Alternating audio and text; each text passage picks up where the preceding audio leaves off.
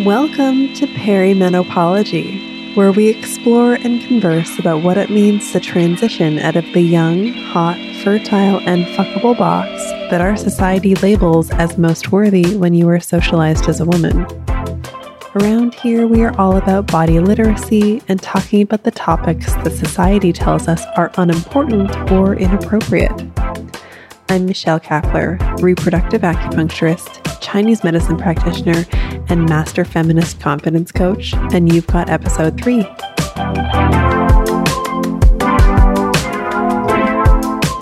Hello, hello, my friend. Thanks for being here and listening. I am delighted that you have returned for another episode. And if you're just finding me, I'm glad you're here. Today, I'm going to do a basic what to expect episode. It is the episode with the information that I think everybody should be given in their early 30s so they know exactly what's coming down the pipe in the next decade or two when it comes to their hormones and their health. Just basic 101 information that simply isn't offered anywhere. People don't hear about it from their doctors unless they're seeking treatment for a symptom. And we certainly don't get this info in high school sex ed when we're supposed to be learning about how our bodies work and how to manage our reproductive health. So I'm going to do it today your basic 101 what to expect. Before we get into the episode, I want to offer my usual disclaimer that this podcast is for informational and educational purposes only and is not meant to diagnose or treat any kind of medical condition. For that, always consult your doctor or primary healthcare provider. I will get into some of the changes in body symptoms that people might experience, but first, I want to talk about a few thematic things to consider. The first one is that the onset of perimenopause is often gradual and might start a lot earlier than expected. When people think about entering perimenopause, they often have the idea that one day their body will just morph into this hot, sweaty, moody, periodless state, and then they will be in it.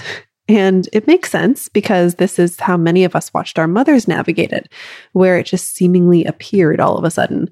But there are often subtle signs that we can watch for that may indicate that this is on the horizon for us. A small change, a slight difference. For me, it was my sleep that gave me a clue. I'd been dealing with sleep difficulties for years at this point, and I had it mostly managed with lifestyle efforts and sleep hygiene practices. But about a year ago, I began to notice that after I ovulated in some months, not every month, but some months, I would start experiencing insomnia. And this was likely due to a decline in my levels of progesterone in the luteal phase, that is, the post ovulation phase, in some of my cycles. I wasn't getting my usual increase and growth of calming, delicious progesterone in the latter half of my cycle, and it was affecting my ability to sleep sometimes. It was subtle and frustratingly unpredictable because it didn't happen every month reliably. And that's how it is for many folks. These changes, signs, and symptoms can slowly creep in and not necessarily be a problem all of the time. And this could be true for any of the perimenopausal symptoms. For me, it was my sleep that started to shift first, but others may have it happen differently in their bodies with different symptoms. So that's the first thing. It rarely happens in a way where one day, out of nowhere, we just get bludgeoned over the head with a flare of symptoms. It usually comes on a lot more gradually than we think and starts earlier than we think it might. The second thematic thing that I want to talk about is just the unpredictability, which I highlighted a little bit already. The perimenopausal transition has almost no predictability, at least not at this time.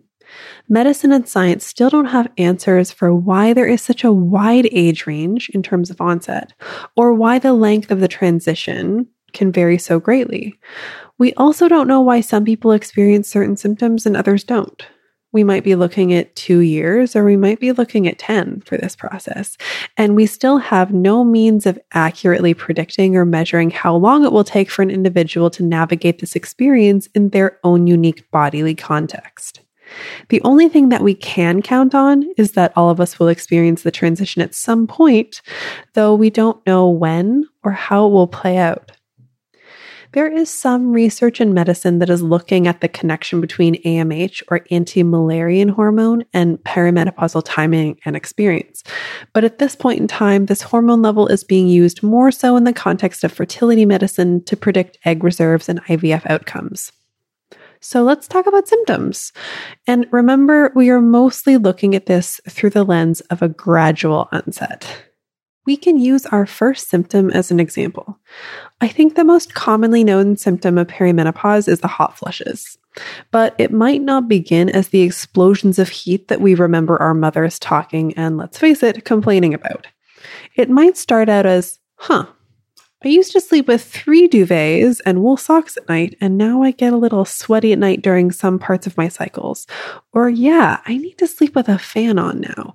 Or maybe just, I'm no longer that person who's always turning up the heat in the office when everybody else seems perfectly comfortable at the temperature that it's set at. Full blown hot flushes are pretty common in perimenopause. They do vary in length, intensity, and frequency, and this can change over the course of a person's perimenopausal transition. It also varies greatly from person to person. They often begin to appear at nighttime, but tend to become unpredictable and can happen at any time of the day or night. That's so fun, right? Another sign that I want to mention is that most people experience a gradually increasing irregularity in their menstrual cycle. It's actually not very common for periods to abruptly stop all of a sudden. For most people, the process looks like cycles that gradually lengthen and shorten over time. The periods themselves can vary as well in terms of heaviness, pain levels, PMS symptoms, and the quality of the menstrual blood itself how thick it is, how red it is, the consistency. The next sign is mood changes. With the variations in hormone levels, sleep quality, and other factors, people can experience an increased risk for depression or anxiety at the most severe end of things. And at the less severe end of things, it can simply be an increase in frequency of irritability or experiencing negative emotions in general. The next sign is vaginal and bladder issues. And again, this will vary from person to person. Some folks will experience severe symptoms and some will have none at all. Due to a decline in the hormone estrogen, vaginal tissues can experience a decrease in lubrication and elasticity, which can mean a greater susceptibility to vaginal infections or urinary tract infections. It can also mean that intercourse or vaginal penetration of any kind might be painful or uncomfortable. The next sign I want to mention is that people might experience a change in lab values when they do blood work with their doctors. Experiencing a change in cholesterol levels or levels of bone density are both common during the perimenopausal transition. And again, we don't have the means to predict length, intensity, or onset of these changes on an individual level. We already mentioned insomnia and sleep difficulties, which is a common part of the perimenopausal transition and one that I am intimately familiar with. But honestly, it's one that's not talked about a lot, or people don't even make the connection between insomnia and perimenopause. Other symptoms that people can experience during their transition are a decrease in energy levels or an increase in joint pain. And of course, which we talked about in episode two, a change in body size, body weight, and body fat distribution.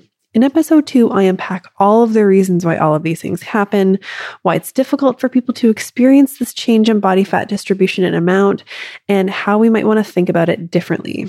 If you haven't listened to the episode, I highly recommend that you do. I'll put it in the show notes so you can find it easily. So, here is the main message that I want to leave you with today. During perimenopause, many people may or may not experience some or all or any of the signs and symptoms that I spoke about during this episode.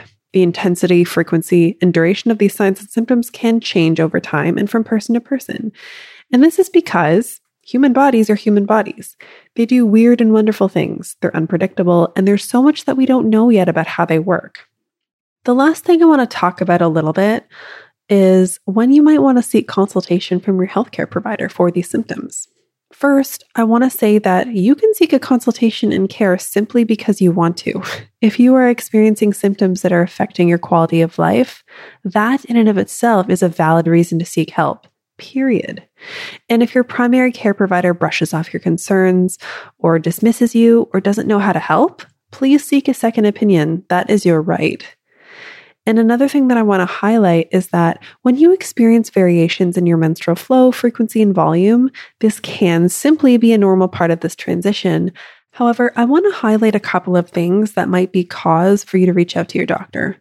If you experience bleeding that's very heavy, that is, you're changing your tampons or pad every hour or two for two or more hours in a day, or bleeding that lasts longer than seven days, or a full bleed that occurs between periods, that is more than spotting, or periods that regularly occur less than 21 days apart, then this might mean that there's something medically going on with your reproductive system. So please see your doctor sooner than later to rule out things that need urgent medical attention, because those things, if they're there, are usually going to produce a better outcome if they're caught as early as possible.